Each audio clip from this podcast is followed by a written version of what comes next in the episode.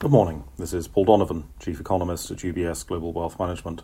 It's 7 o'clock in the morning London time on Thursday, the 13th of April. The US Federal Reserve minutes were written in a tone that was quite of their time, their time being that far off era of three weeks ago.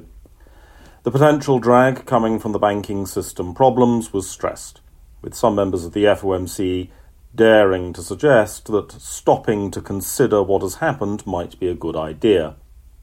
That might have been a good idea many, many Fed meetings ago, but Fed Chair Powell has a fanatical glint in their eye, and the maniacal chant of hike, hike, hike drowned out the rather sensible suggestion that stopping to assess the effects of past policy tightening might work.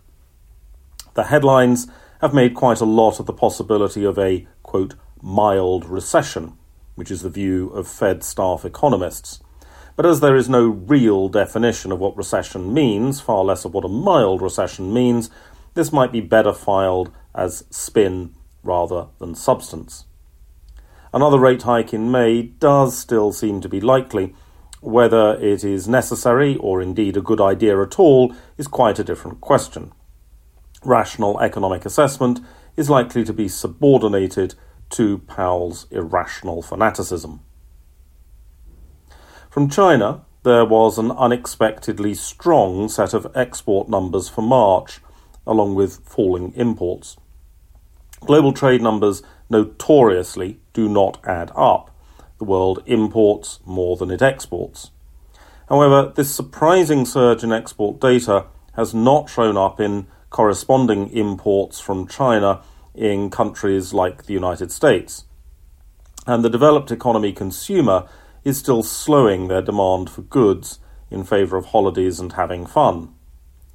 The persistent weakness of China's imports also suggests that Chinese consumer is not earning more money and spending more money, although it is certainly true that any bias to service sector spending in China would not show up in import data.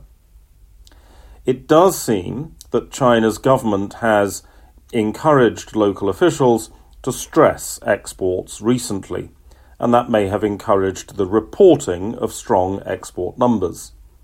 Subsidies and other measures to boost export numbers in line with central government demands and wishes may have skewed the data. This suggests that investors would be wise to be skeptical about whether this export data from China signals anything about developed economy consumer spending. The United States is offering more inflation related data today with producer price inflation numbers for March. The assumption is a benign number, with energy prices obviously having a higher impact here than they do in consumer price inflation, and the fiction of owner's equivalent rent is nowhere to be found in today's data. Producer prices represent the pricing power of listed companies better than do consumer prices. So, does a benign producer price print challenge the idea of profit led inflation? It does not. Profit led inflation is happening towards the end of supply chains, for the most part, and is also a feature of the service sector, which is less well represented in producer price numbers.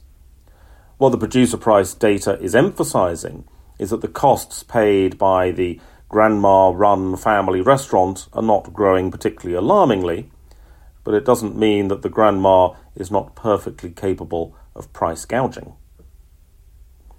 There are more central bank speakers on the agenda today. This is one of the problems with the IMF meetings. It encourages central bankers to emerge blinking into the daylight, and then they feel the need to say something. Bank of England chief economist Pill is speaking and may get some attention. ECB speakers yesterday were demonstrating some of the factionalism within the governing council with an inconsistent message about how soon rates might be peaking. That's all for today. Have a good day.